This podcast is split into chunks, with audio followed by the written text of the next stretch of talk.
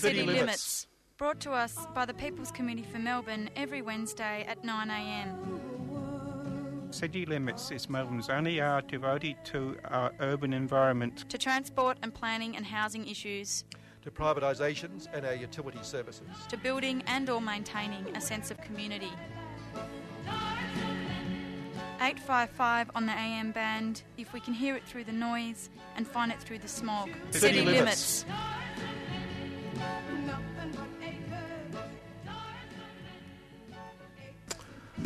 One, and we're on city limits. Um, and uh, the one was because there was a countdown going on then. Um, and uh, I'm Kevin Healy. This is City Limits. Zeb, Zeb Peak is presenting today with us again. Morning, Zeb. Morning. Karina's pressing the button. She's the one who was counting down for us. Uh, and doing it very eloquently and beautifully, I thought.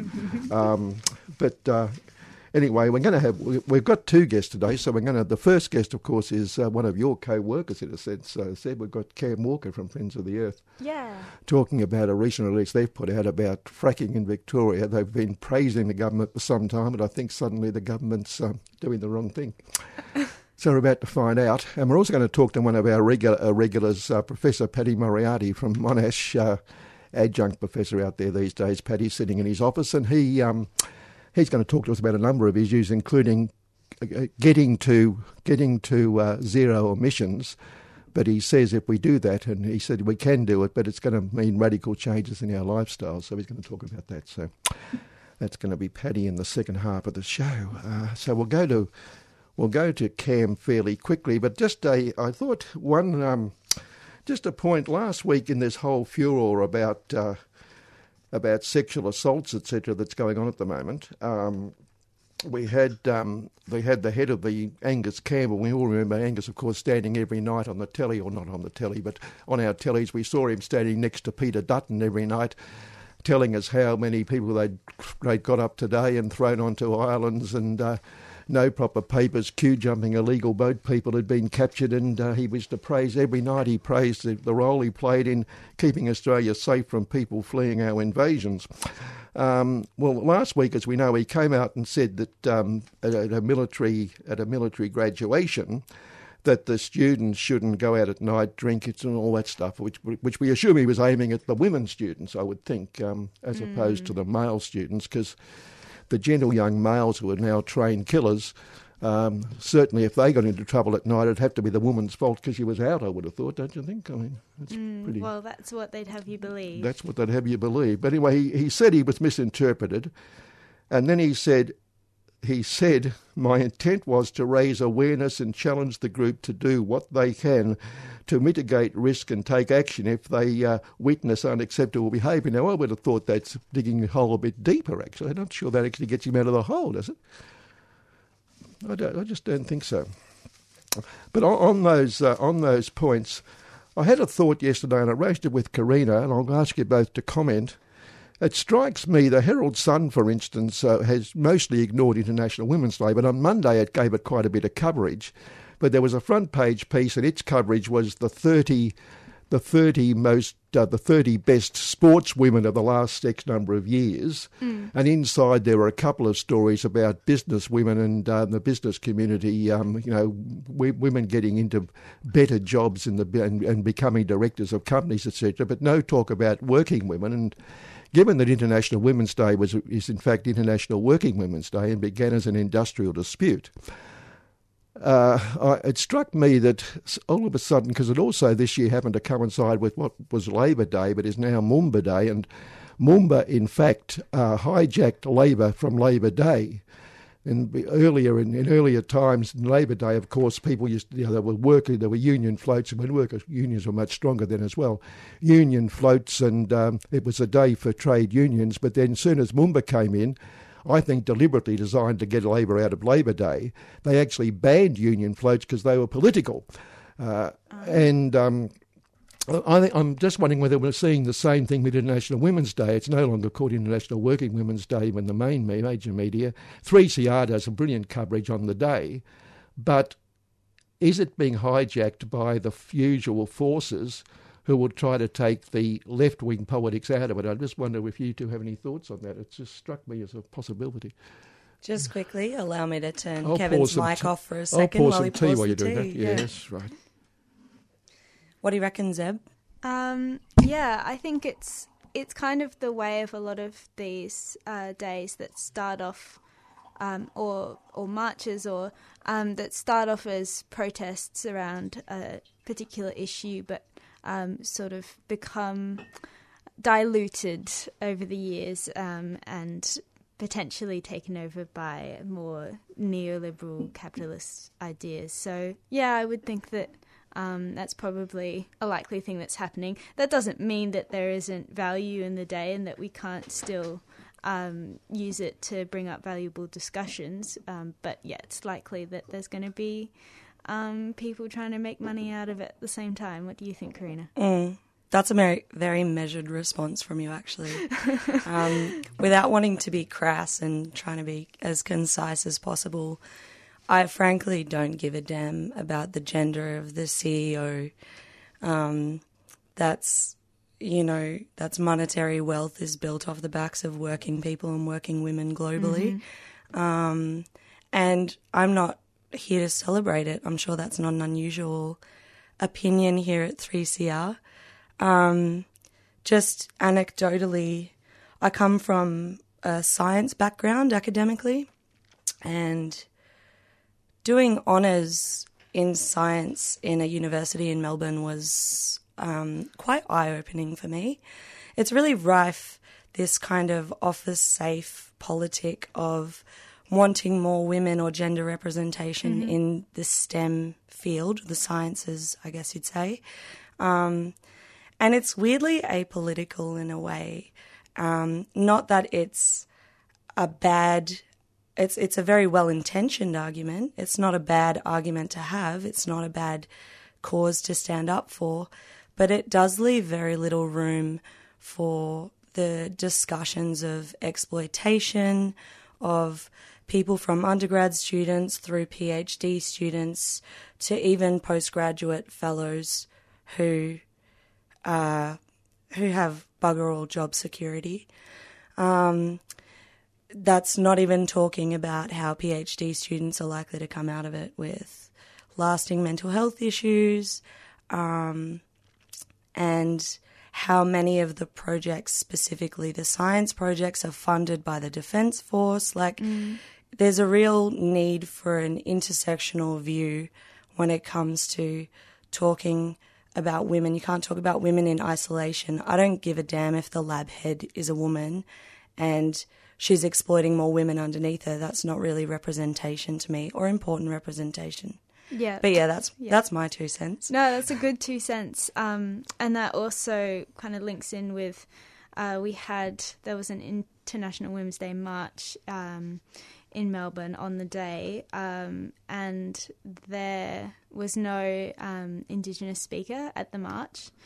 Um, and we had a comment from Meriki Onus, um, who was really upset about um, what had happened. Basically, um, Lydia Thorpe couldn't uh, was planned to do a speech but couldn't. With some time given that they could have still found a speaker, um, and Meriki Onus was just at the march attending, um, and they kind of tried to get her to do a speech without any preparation, um, just sort of last minute, um, like really seemingly last thought.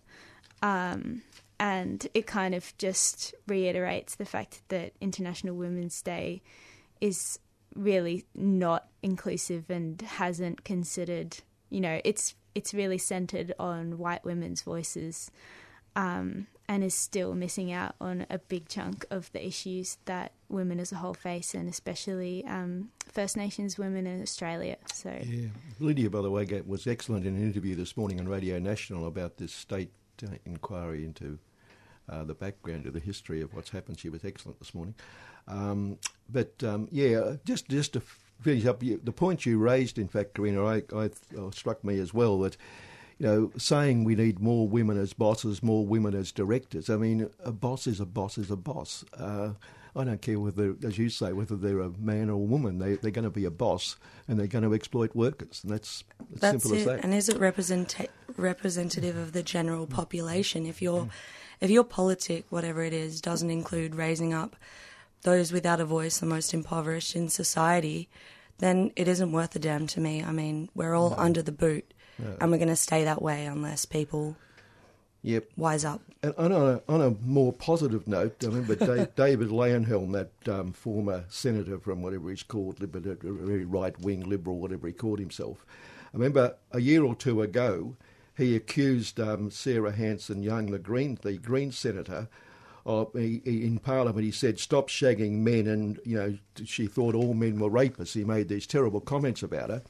Well, last week in the federal court, she was granted twenty $120,000 in damages over what he'd said, and he was trying to hide behind parliamentary privilege and, quali- and um, qualified privilege, uh, but his, his argument failed. And in fact, one of the judges in the appeals court said uh, that. Um, there must be a line which uh, beyond which needlessly and gratuitous, gratuitously offensive and boorish statements about the person's life of or personal life of one's political opponents can be considered to be unreasonable. The line was clearly crossed in this case. That attack was manifestly crass, offensive, and obviously sexist.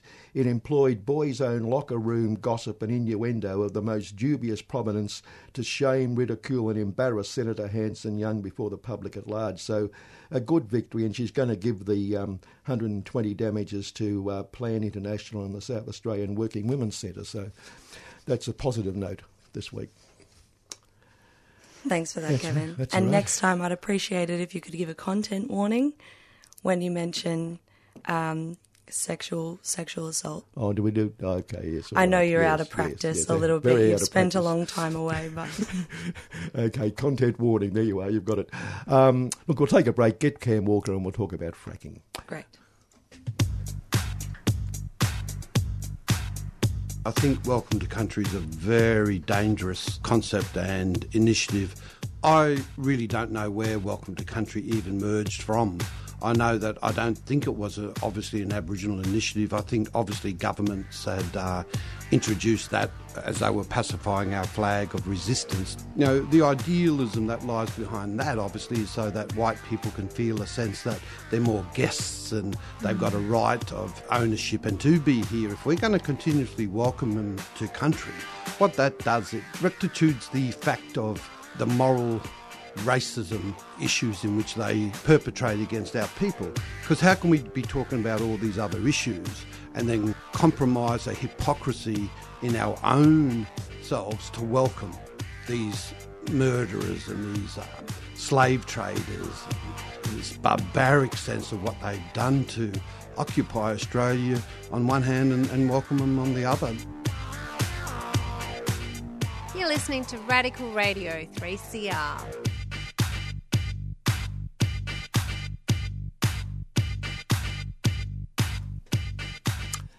Okay, on the line we've got Cam Walker from Friends of the Earth, and uh, Cam, I know in the past has, has praised uh, the state government for its role in putting an embargo on uh, or moratorium on, on gas exploration in Victoria or gas uh, extraction in Victoria, and certainly on fracking. But more recently, things have changed, and they've put out a press release which isn't quite as enamoured of the state government. Um, Cam, um, what's what's going on? Oh, well, it's, it's quite an interesting space at present. Um, the campaign that led to the ban on fracking, which ran probably between 2011 and 2016, was a success. And we achieved two outcomes. The first one was a permanent ban on the process of fracking, so hydraulic fracturing, which is a very destructive way of accessing gas, and a moratorium on onshore conventional gas drilling. Now, the moratorium will lapse in June this year, uh, but the, mor- the fracking ban has been put into the state's constitution, so it is a mix of good and bad.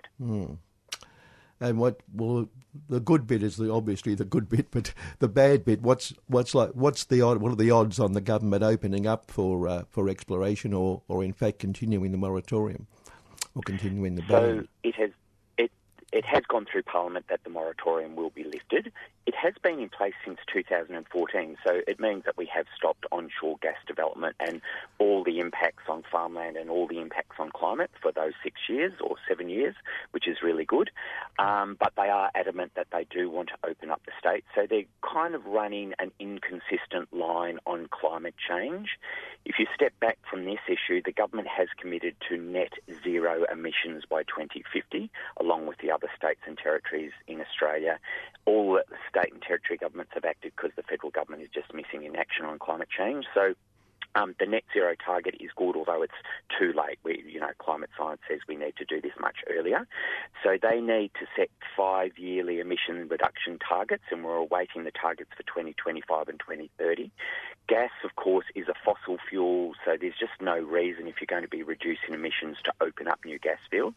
But they are very committed to doing it, and it's interesting that whenever you hear Victorian ALP politicians talk about gas, they're using the old line of gas is a transition fuel, and that's an argument from the 1990s. It's it's defunct. It's no longer necessary with all the developments in, in renewables and battery storage since then.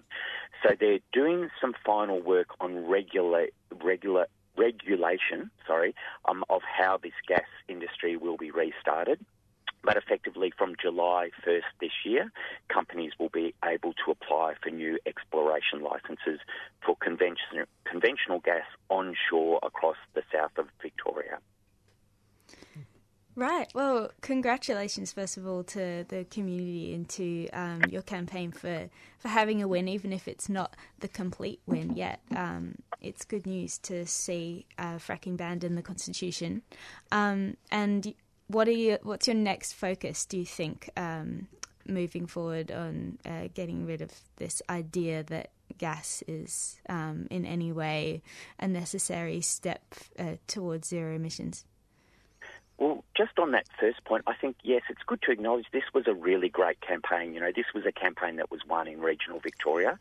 It wasn't the usual suspects. It was farming communities who often vote conservatively, you know, working with urban-based environmentalists that won. And I think, you know, it's always good to remember the victories and especially the victories that are driven by the grassroots.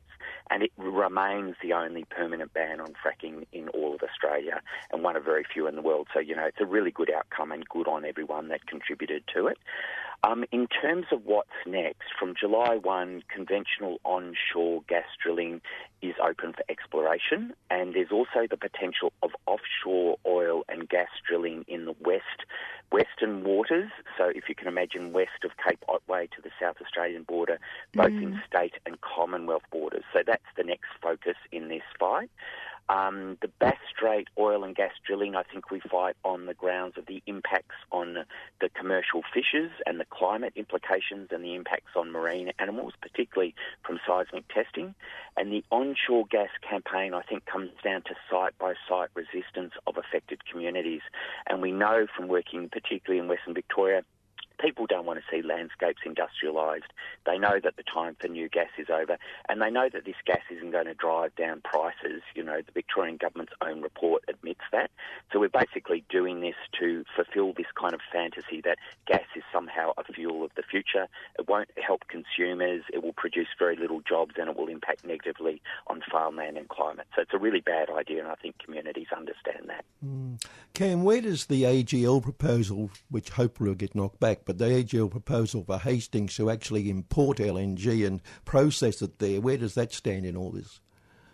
So, as I understand it, AGL kind of posit this as a sensible kind of stopgap measure. So they're saying we're not going to build an onshore facility. We're basically going to bring a, a boat in and supply gas uh, in the next couple of winters where there is an expected shortfall in gas supply.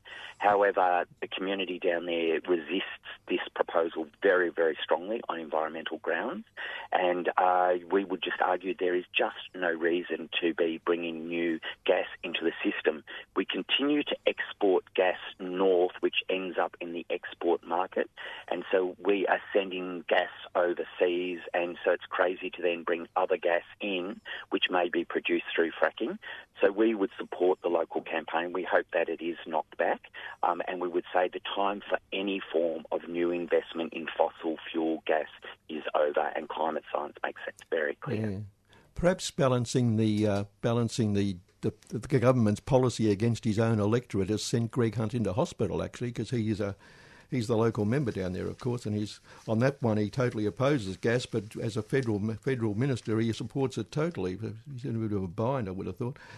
Um, Cam, last week a commission, a report by Frontier Economics, which was commissioned by the um, the Pipelines and Gas Association, uh, came out and said that renewables could cost billions, and we have to have to proceed with gas, and we must have balance. It was a typical pro-gas one, but they've argued, in fact, that it's going to cost the country billions if we go to renewables and don't use gas as the transitionary fuel. Um, comment on that that's a little bit like the Livestock Association saying we need to eat more red meat. You know, you you just don't believe them. Um, it's, it's oh, clear that you know, good heavens, what their motivations are.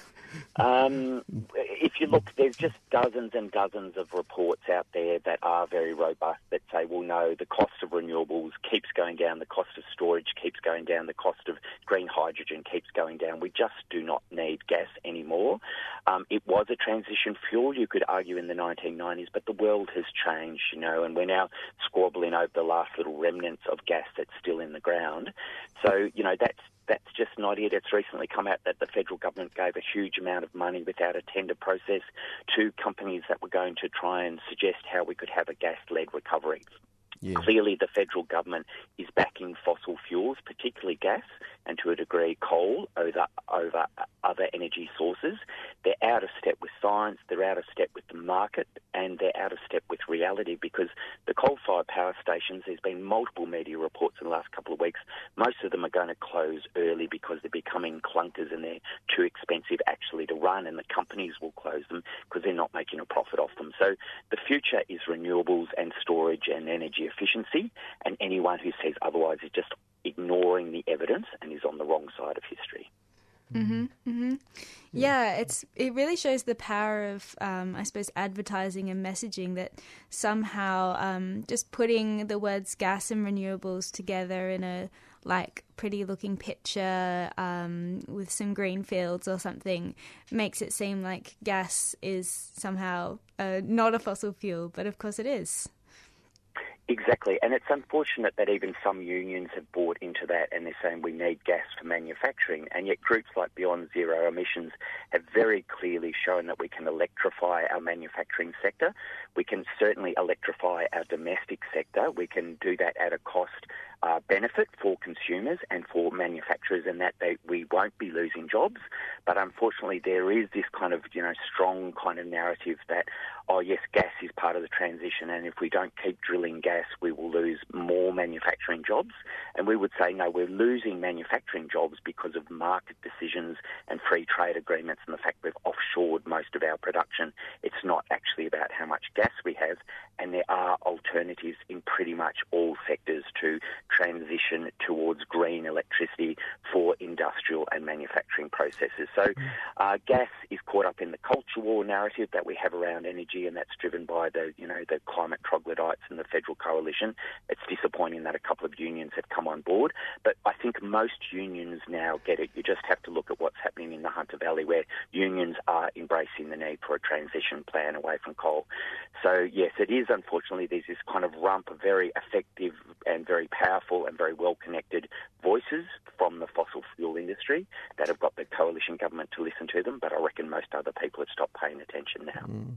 We've got, we're talking to Cam Walker from Friends of the Earth. Cam, parallel to this up north, the Beetaloo Basin in the Northern Territory is one area where the gas industry is moving in big time uh, with great support from the federal and Northern Territory governments, but massive opposition from the local Indigenous people. Do you, do you know much about that?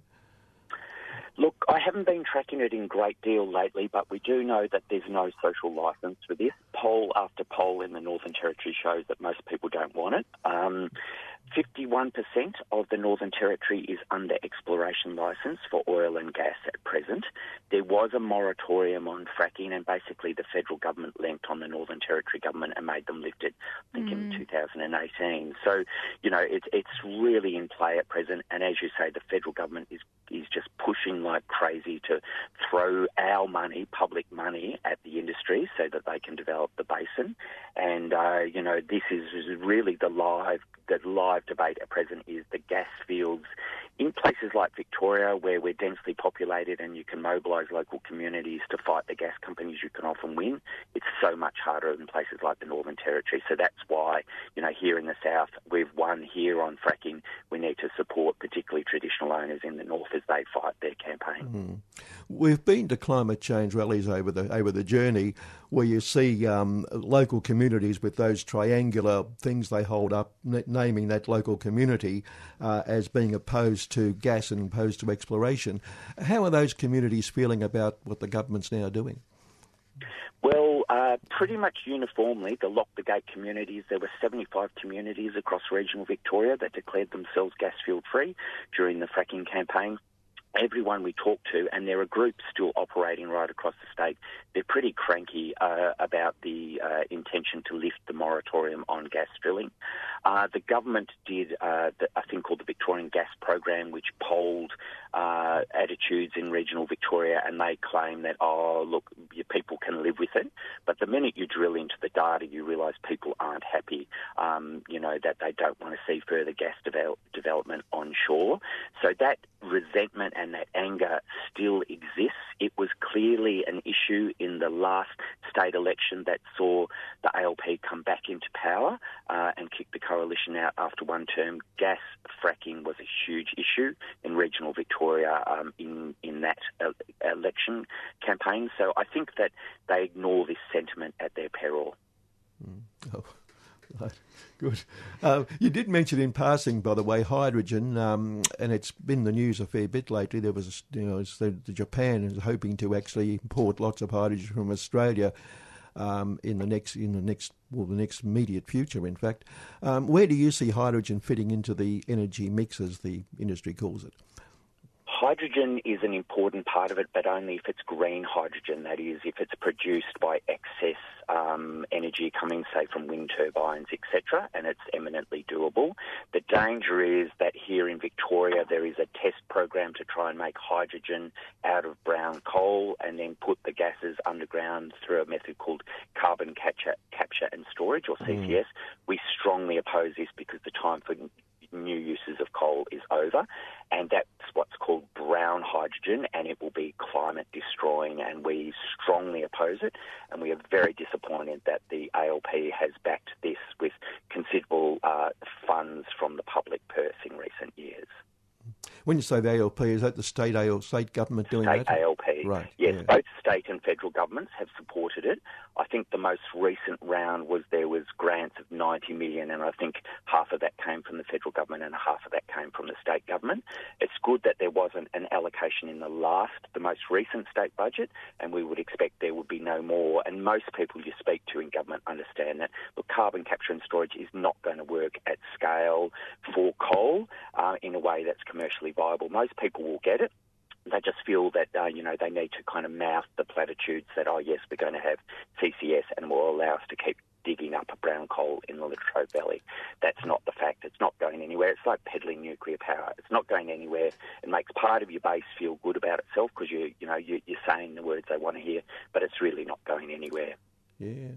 Because the, the big example they were using to show how wonderful carbon capture and storage is was Barrow Island on uh, off the West Australian coast with Chevron, and in fact they've had to abandon all work because the whole thing ain't working. Um, they run into real trouble with it. So um, even where they they set the example, it, it just doesn't work. Exactly, and that's true right around the world. There was a very famous carbon capture and storage plant in Canada that uh, recently closed because of the cost overrun. So it's this kind of magical technology, and the proponents are saying, oh, it's about to become commercially viable at scale. But they have been saying that for at least 15 years, and it's really mm. getting no That's closer. Right. So, you know, they need to let go of that particular dream, but of course, it's really hard for some people to do that. Yeah, okay. Look, Cam, we're going to have to finish up there because we're going to go on to Paddy Moriarty and talk about similar things. But um, look, thanks for your time today, and we'll keep in touch with it. Just before we go, though, is there anything people can do to help out with the campaign in terms of stopping the government going ahead with this? Oh, absolutely. If, if you just check the Friends of Earth Melbourne website and just do a search for um, uh, offshore gas, you'll you'll find all the resources there. Things will really ramp up in the next couple of months. So keep an eye on the FO website. That's right. And that Hastings decision is due to come down later this month as well. So, yeah. Yes, it is. Yeah. All right. Thanks, Cam. Thanks for your time today. Cheers. Thank you. Okay. Bye. Cam Walker there, who's, of course, Friends of the Earth, been a Friend of the Earth for years and years and years and years. And Zeb, Zeb's been there a little little less I've time. been there but one year. definitely there. It's one- that's right. Okay, look, we'll take a break, come back, and we will talk to Paddy Moriarty about, um, about similar matters, in fact. This is a song by Ana Tijoux featuring Shadia Mansour called Somos Sur or We Are South.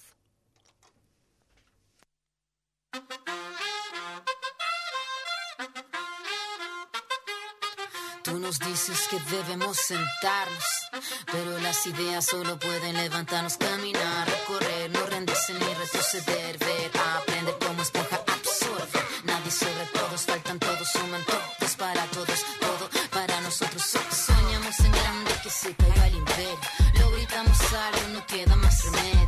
Esto no es utopía, es alegre rebeldía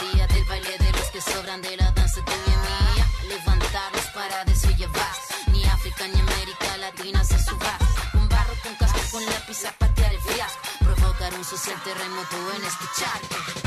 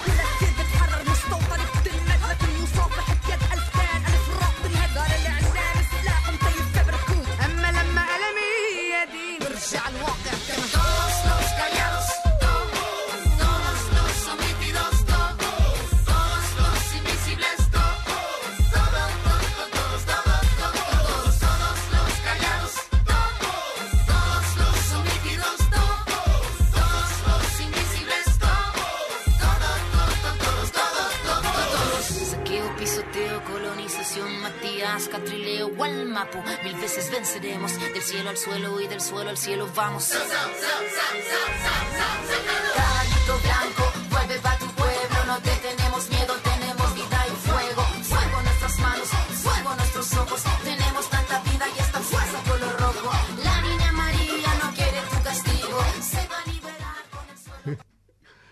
Okay, we're on the, on air and uh, back on air with City Limits and uh, Paddy Moriarty on the line. Paddy's adjunct professor these days at Monash, and he uh, sits there researching away. Paddy, I know you've told me you've been researching on achieving zero emissions in climate change, but you suggest this could lead to some quite drastic changes in our lifestyle. Do you want to elaborate on that a bit? Yes, uh, our work and a number of others have, have suggested that if you want to shift to a zero energy, fu- uh, sorry, a zero emissions future, um, you'll have to do it with a lot less energy than at present. And further, if you use a lot less energy, you'll probably have a much lower gross, uh, that's global, domestic product. Um, and of course, that would lead to uh, very substantial changes because uh, most economies in the world are actually committed to economic growth. Now, what has been found by, um, in fact, some uh, ANU researchers is that uh, for, the, for the wealthy countries at least, for several decades, uh, the, the per capita gross domestic product in places like Australia no longer cor- uh, corresponds to what you might call a genuine progress indicator. In other words, um, it seems like there's been a divergence between what really leads to um, human welfare and, um, and and a GDP per capita. What this means is there's not much point in in trying to um, continue increasing GNP per capita because it all helping all it's helping is um, corporations. It's not really helping the Australian people. hmm Um, so, if we did follow a sort of ideal gro- degrowth scenario, um, Yes. how much would we be looking at reducing our energy use, and um, what would be like the the earliest that we could get to zero emissions? Do you think? the question is pretty well impossible to answer. Uh, there may also be limits on, uh, let, us say we wanted to go to shift to 100% renewable energy.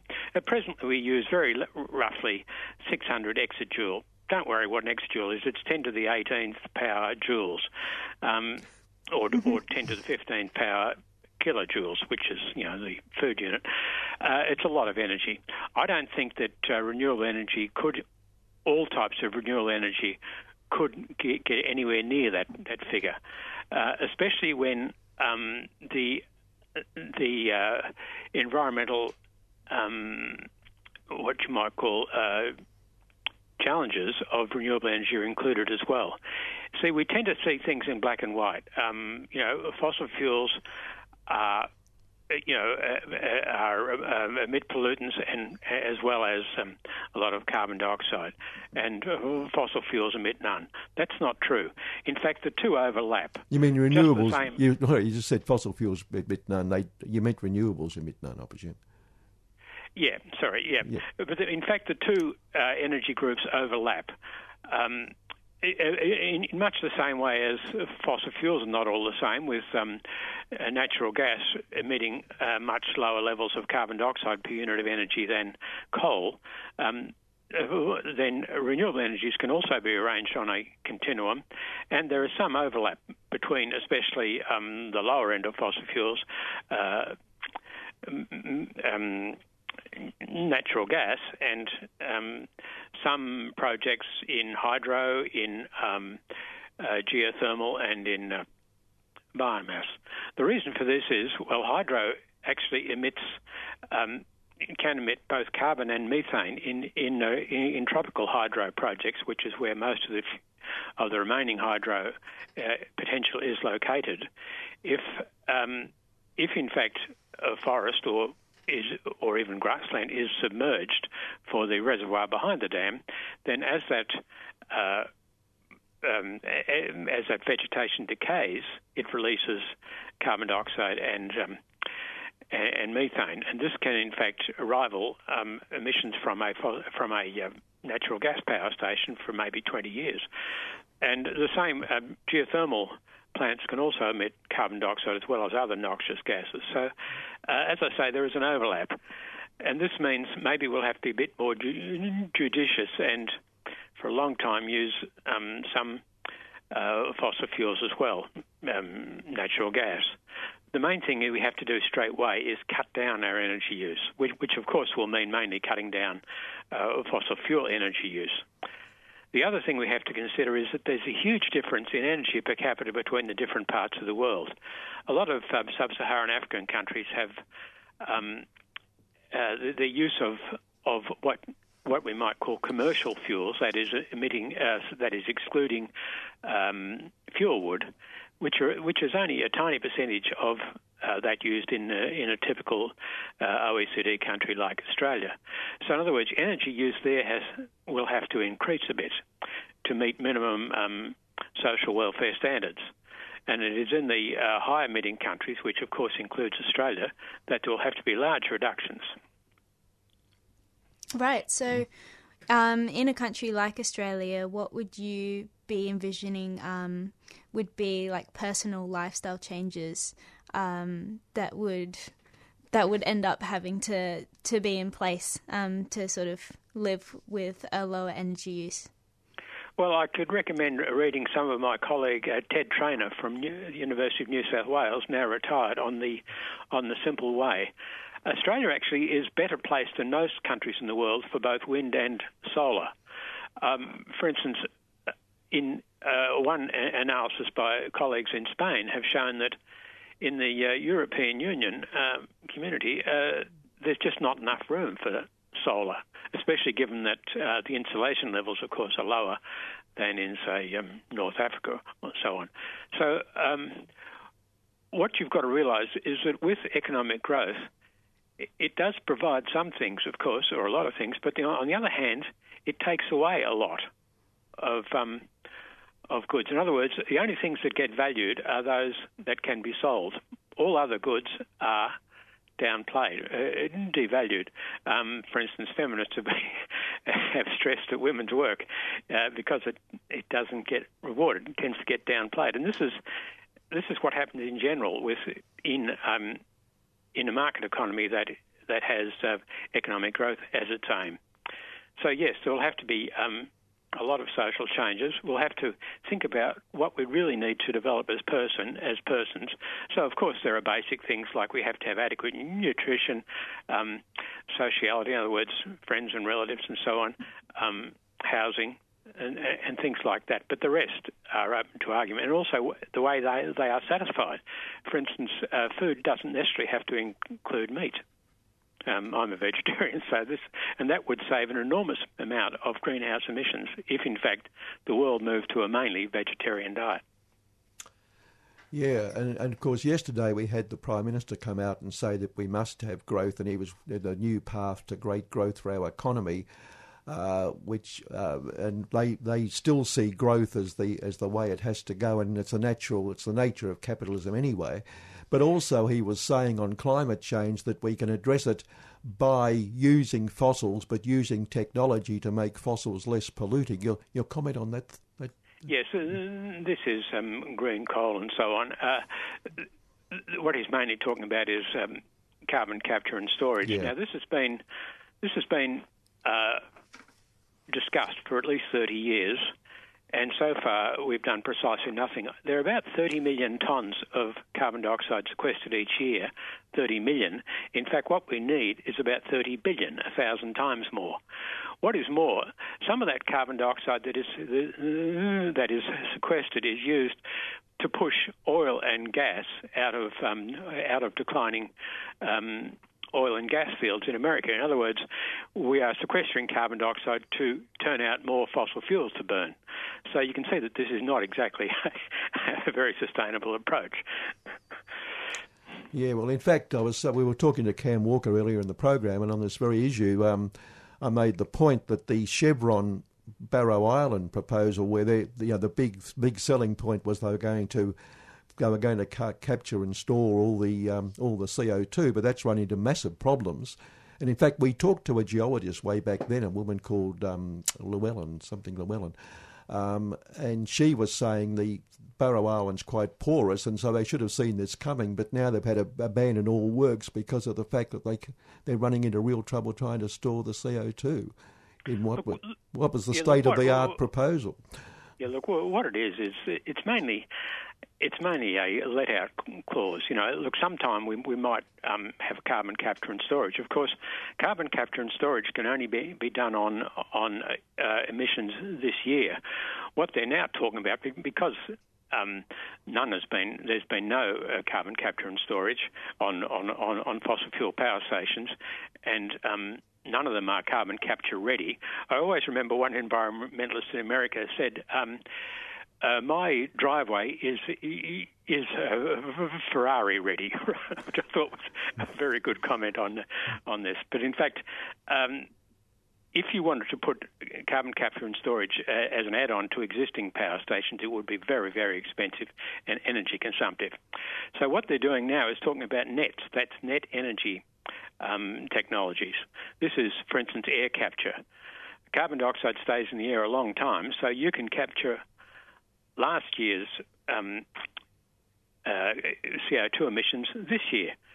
Sin now, uh, pay pay later, right? It's ideal for a capitalist economy. uh, of course, it has a huge amount of energy. In other words, to capture it by fossil fuels, you'd have to actually use the same amount, the equal amount of fossil fuels to capture the carbon dioxide. So, you know, this is not a path we want to go down. But again, it's all how can we keep doing what we are? And it doesn't. It's the same with Bex. You've heard. Um, Kevin will remember the old expression, a Bex and a lie down, Kevin? That's right. Yeah, Well, well, tea, a Bex Bex and a lie for- down. Yeah. Yeah, BEC stands now stands for BECCS. That is uh, bioenergy with carbon capture and storage. the idea is that you uh, that you use um, um, bioenergy, and then then the, you capture the emissions, so you, so that you get a, a, a double emissions result. You you replace fossil fuels and you capture that. But again, this is just being talked about. There's no one's doing it, and no one will. Um, they're very desperate. In, in other words, they're suggesting things that aren't very plausible. Anything to keep economic growth Yeah. going. Part of what um, what Morrison was pushing as well is, and, and the government's pushing generally, is people should travel around the country and replace international tourists by touring our own country. All of which involves travel by uh, by you know vehicles that use fossils and particularly airplanes, of course. And they're they're they're planning this new they're planning some new subsidy to support the aircraft industry over and above what they've already given them. Uh, again, this would seem to run counter to what's needed, wouldn't it? Yeah, well, I mean, uh, well, it's it's certainly a start. You know, have have your holidays in Australia, but I would go further and say have your holidays in your own state, and further have them pretty close to home. Uh, I think we're going to have to get used to that. If you want to have a look at um, safaris in Africa, I mean, I've been there because I taught there for six years, but you're going to have to go on the internet to find that. In other words, we have a, a system of of um, parks in, in even in Melbourne and so on. Um, you know, I, I think that's what we're going to have to do. Is just, in other words, uh, localise our our activities more. In fact, I, I have suggested in a re- recent paper that that we ought to aim at some target figure at, at about, say, 4,000 passenger vehicular passenger kilometres per capita for the world. Uh, you know, uh, say Americans do about um, 28,000, so they've got to come down a lot. Um, a lot of countries in Africa do a few thousand kilometres a year, but they're on foot. Right? If they In other use if, the way the way Boeing planes are going, they could come down a lot more quickly, of course. Um, but anyway, yeah. Yeah, um, just thinking of um, of also lifestyle changes, it kind of made me think of a bit of a catch twenty two that we're facing on top of everything else, um, which is that as temperatures um, increase and uh, extreme weather events also uh, on the increase, um, we have to turn to technology and um, infrastructure even more to sort of protect us. So, you know, if temperatures increase in the tropics so that they become virtually uninhabitable um, without. Um, air conditioning, yeah. yeah, exactly. Which I mean, there's also a question of you know um, how possible that is to even Yeah. implement at the moment. Um, but uh, yeah, do you have any comment on on that sort of catch Yeah, or, or, or, or what this means is that economic growth means we have to get we have to uh, get more and more Byzantine technology. You know, for instance, um, uh, all right, so we use uh, solar radiation management, but the oceans will still acidify. Therefore, let's lime the oceans. But what will that do to the ecosystem in the oceans? So, oh, we'll get another fix, and it just goes on and on. Right? We're going to have to withdraw from all this. We're just painting ourselves into a corner. In fact, with um, with the coronavirus, uh, what they call new zoonoses, that is, diseases that come from from animals and and cross to humans, and this is partly because we we are destroying nature, and um, you know, especially with the um, uh, you know wild meat trade and all this sort of thing, and factory farms, and which help spread it and so on. In other words, we're going to have to have a massive rethink of our of our relationship to nature as well. Yeah. Paddy, we're running out of time because we've got to finish earlier these days to get the studio prepared for the next show uh, Yep. with COVID. But just in a couple of minutes, I was thinking the other day I was that we, uh, we had a group years and years ago, you'll recall, called the Melbourne Transport Study Group. We did. That used to meet Sunday mornings at Fitzroy Town Hall when I had a, had a key to the, had a key to the building. I know. Um, but um, it, once I got off council and lost the key, and they changed the locks, they, that's when the study group finished as well. But um, I was just saying in the studio here earlier, all the things we were talking about then in relation to transport, nothing seems to have changed very much over the years. A comment on that very quickly? Oh, well, I think um, you know uh, uh, mm, the the view on public transport that now has an important place to play in Melbourne. I think that's been uh, pretty firmly established. They're not trying to close lines; they're trying to improve them and so on. Uh, so I think in that sense there has been some change, but it's still public transport. Let's say in 2019 was only still only about 11% or 10 or 11% of Melbourne's uh, total vehicular mm, passenger kilometres. So in that sense, um, we've still got a long way to go. Yes. And, and the same with uh, walking and cycling. It's no, it's much much lower than it was say in in 1950. There's a couple of percent for each, you know, for work trips and so on. So yes, uh, the the more um, environmentally friendly modes are still very much um, minority modes. In fact, if you go back to 1950, I imagine that a percentage of the population using public transport would have been much higher then. Yeah, yep. Um, I think they're about for we only have it for work trips, but I think for work trips up to about 20% of trips were made on foot or, or by cycling, quite high. Uh, I forget what it was for um, public transport then, but uh, yeah, certainly it had dropped a bit from the uh, the very high levels of the late 40s and you know the early to late 40s when um, when there were car restrictions. But um, it started to change after well. About 1949, when petrol restrictions were lifted, and when General Motors Holden started up, that's probably the, the signature year for the start of the car age. Yeah, they've gone, but the cars haven't. Um, Yeah, exactly. Okay, look, Paddy, thanks for your time again today. We'll get you on again sometime later in the year, obviously, but um, thanks again for your time today. Okay, thanks, Kevin. Thanks, Rightio. Seb. Bye. Thanks a lot. Thanks. Bye. Okay, Paddy Moriarty there, adjunct professor at Monash. Uh, the name Professor Moriarty, of course, uh, Yeah. he rebels in. Great. Okay. And uh, yes, capitalism is the problem once again. And next week on City Limits, it is housing. Um, we'll get out of the way for Joe's program and clean up the studio. And uh, Zeb, look, thank Karina for doing a magnificent job again. Yes, thank you, Karina. You are awesome. You've been listening to a 3CR podcast produced in the studios of independent community radio station 3CR in Melbourne, Australia. For more information, go to allthews.3cr.org.au.